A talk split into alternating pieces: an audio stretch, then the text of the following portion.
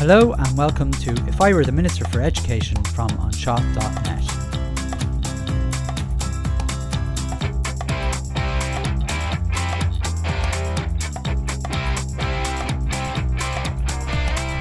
After a bit of pondering, I've decided to break this podcast in two, and I've two separate podcasts every week. One's going to be based on the title of the podcast, If I Were the Minister for Education, and the second one will be based on the news that happens this week, uh, which will be called Anseo Education News. Uh, this podcast is Anseo Education News, uh, so we'll get straight into it. This week was a reasonably quiet week in the world of education in Ireland. Uh, the big news, at least from my point of view, was the official retirement announcement from Paul Rowe, who is the CEO of Educate Together, and he's been in that position for the last 17 years. He's going to be retiring in early 2020. Um, Educate Together uh, released a press release uh, during the week uh, which lists his achievements, and it's well worth just reading them uh, straight up um, Educate Together say he transformed the equality based school network uh, from having only 14 schools at the time when he started to where now it is the leading provider of new schools in Ireland with 84 primary and 13 second level schools.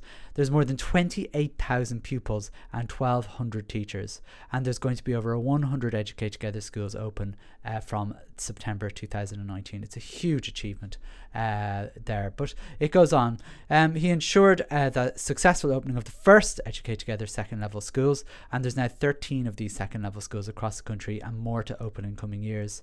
He's consistently highlighted and challenged the infringement of human rights and lack of parental choice in the Irish education system. Uh, he's led on the development and rollout of Educate Together's unique ethical education curriculum, which now operates in all equality based schools in Ireland. He's ensured that ethical education was represented in colleges of education at a time when student teachers had absolutely no choice in Ireland but to attend religious run colleges. And he set up and he was the first CEO of the Educate Together Academy Trust in the UK, where there's now four primary schools in the southwest of England under the Educate Together umbrella. It's a massive achievement uh, for uh, uh, for uh, for uh, Paul uh, to have achieved all this. Paul's been involved in Educate Together for over 30 years, not just before he became a CEO, he was already involved. He started his work for Educate Together as a volunteer in 1988 when his eldest son started in his school, the, which was the North Dublin National School Project. Um, Paul oversaw the establishment of the full time national office, uh, which opened in 2002, uh, and he was appointed at that time as the organisation's first chief executive. Um, Paul turned Educate Together from a tiny outlier in primary education to a major voice in education. I think if you were to ask 100 people to name a patron body that isn't run by a church, close to all of them would say Educate Together, and there are plenty of other patron bodies out there. Loads of people have come out to speak about Paul from the political world and, and beyond. Um, for example, Ruairí Quinn remarked on how Paul's voice in the beginning was a lonely one, but a tenacious one.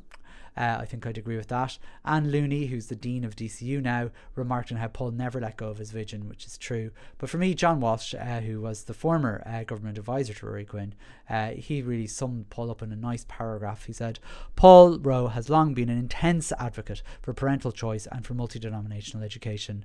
He's worked tirelessly to promote these ideas, often in the face of opposition from vested interests who were more comfortable with the status quo.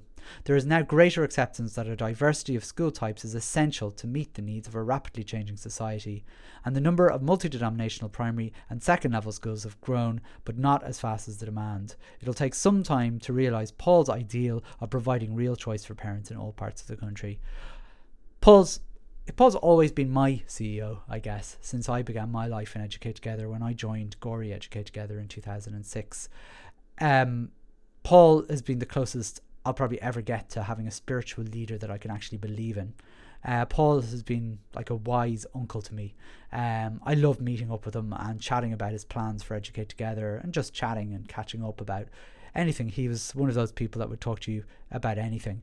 Um, he was always very honest with me, and I really, really appreciate that very much. Um, one of the things that would be really strange about Paul's retirement, though, I think, and maybe I'm wrong on this, but I think it, it would be fair to say is how little it's actually going to be noticed by most of the education system right now in 2019. It's very likely that it's going to be some time when we all realize how important a figure he is and how, when the history books are going to be written about our education system in the future, Paul is going to at least have at least a chapter to himself. Meanwhile, um, in the education world, I guess, we move on to our next story.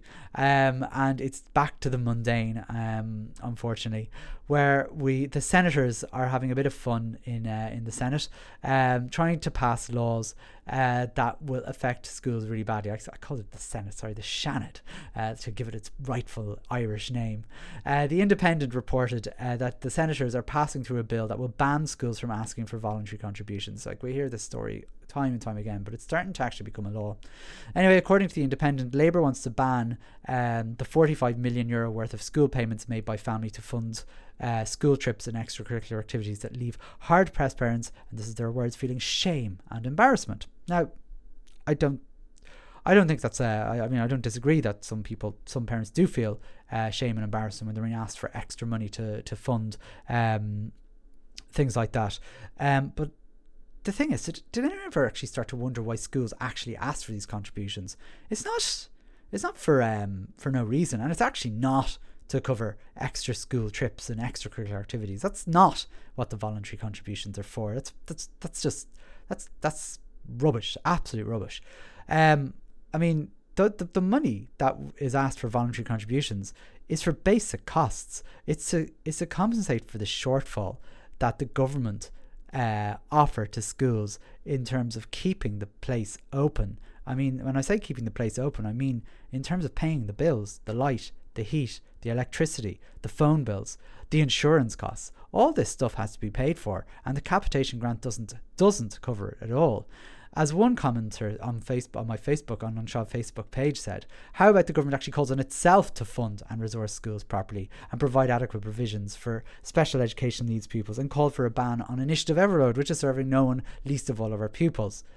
The CPSMA uh, examines the actual current shortfall of funding to schools and estimates that the government only funds 54% of expenses incurred by schools, with the rest of it having to be fundraised. If we ban voluntary contributions, where is that money actually going to come from? I can't see the government deciding to fund that 54 million euro that they've pulled out of their bottoms but I'd imagine it's roughly around that price. I, I suppose I'm, I'm pretty sure they haven't pulled it out of their bottoms, but I'm just I'm just feeling very bitter at the moment.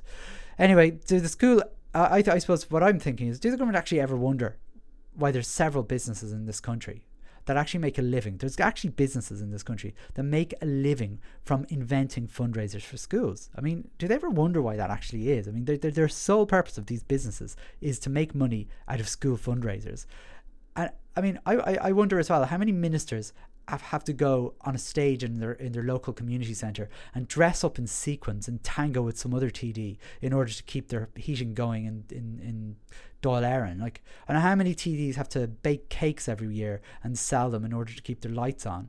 Like the, the thing is, they actually wouldn't do this, and and they don't do this. We actually don't see the Gardaí doing it. We don't, you know, we don't see the nurses We do it. It's for some reason schools seem to do it. And the thing is, the thing is, while they wouldn't do it, we do. And I suppose we have to ask ourselves, I suppose, in fairness uh, to the government, like if people are doing these things, why would they give them this money if we're doing it? So why do we do it? Um, well, I mean, I think that's a a good question uh, for an entire other podcast, which I'm sure I'll be covering in the near future. I suppose things could, of course, be worse. Um, you could be working in America, where it was just reported uh, from CNN um, that a teacher in, in uh, LA uh, must fund the cost of her substitute teacher while she is on sick leave. She is recovering from cancer. I have to say, when I read this sort of stuff going on in America, I do actually realize that, you know, the stuff I come out with might come across as whinging, and we are quite lucky in Ireland in many of our work workplace practices.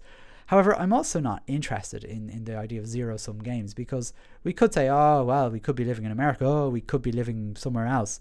But I mean, why, you know, why, why reach that zero sum game of like, oh, at least we're, we're better than this other place? You know, and then I got to think a little bit further about this particular story because in Ireland, if you're in the same situation, let's say you are sick with cancer, and you do have to take a lot of time off work. My understanding is you actually do stop being paid after a certain amount of time if you are ill. Now, I could be wrong on that, but I think sick leave was cut quite significantly a number of years ago during the recession. That after I said, after three months, you're on half pay, and then after six months, you're on zero pay. Now, I stand to be corrected uh, on that, but I, I, I, I, may, I think I'm right.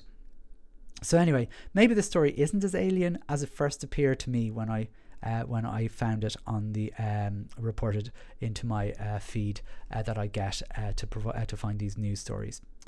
Anyway, RTE have revealed uh, that abuse victims in schools have received no compensation uh, from the government, despite uh, the compensation scheme being set up four years ago by um, the uh, Department of Education. Now, the government were, of course, complicit in the dreadful crimes that were um, imposed on, on young children, um, and it's one of the only circumstances where the government were actually unable to fob off this their responsibility um, for anything that happens in schools. They usually fob off the responsibility to individual boards of management. But thanks to the Louise O'Keeffe case, this is not the this is not the case in this t- uh, this time. It's actually quite shocking uh, that neither the government nor the church. Um, are, uh, that um, are doing their utmost uh, to, pr- to ensure that people who were absolutely grossly harmed when they were in their care um, they are actually just not doing anything to make sure they're being looked after, or they're not doing enough to make sure they're being looked after. In fact, they're dragging their heels to ensure that these people are not being looked after. And people I often hear people saying, oh, this sort of stuff happened a long time ago. But the fact is that the people and the agencies that were responsible for it are still refusing to apologise properly and compensate those, who are, uh, those by, uh, who are affected by them. That's the government and the church. And this is now, and this is 2019. And I cannot for one second abide by anyone who are defending their actions of the past and their inaction at making up for it at this stage. Finally, anyway, the CTYI, the Centre for Talent Youth of Ireland, got an airing on the Journal, uh, where the director has claimed that we do not treat uh, um, gifted uh, kids properly. We don't teach them properly, even. Um, he argues that gifted kids are seen as a privileged group compared to those with other needs. And he's probably not that far wrong in some respects, um, depending on the school. Um, the government actually provides zero resources for children that perform in that very in this uh, very high in this uh, uh, very very bracket. Um, now, in fairness, the government provide almost nothing in general to special educational needs at um, uh, in education in Ireland, but I guess almost nothing is better than absolutely nothing, and you don't have to be gifted to work that one out. I hope you enjoyed uh, this week's uh, news podcast. Uh, I think uh, it might be a nice idea to try these out, uh, keep them short and snappy. Uh, most people's commutes to schools are shorter than the when I when I do the news and the If I Were the Minister for Education full podcast. So maybe having this one, maybe a ten minute kind of podcast for the news every week, and then doing the longer podcast for If I Were the Minister for Education might work. We'll try it out anyway for a little while. So anyway, be sure to tune in to that said uh, main podcast, If I Were the Minister for Education, which is out every Wednesday morning, uh, just in time for your midweek slump. Um, what I would guarantee you is it should get your blood boiling, whether you agree or disagree with me. Uh, this podcast can be found on iTunes, Spotify, and any other podcasting app by searching for either Anseo.net or If I Were the Minister for Education. I'd really, really appreciate you subscribing to this podcast uh, so every new episode will be available to you immediately after its release. Uh, please also feel free to review uh, this podcast or any of the other podcasts in the series so others can find them more easily on whatever podcasting app they use. Listen, thanks a million uh, for tuning in uh, to this uh, An Education News podcast, and we'll be back again next week with whatever news falls on my desk. Thanks very much. Bye bye.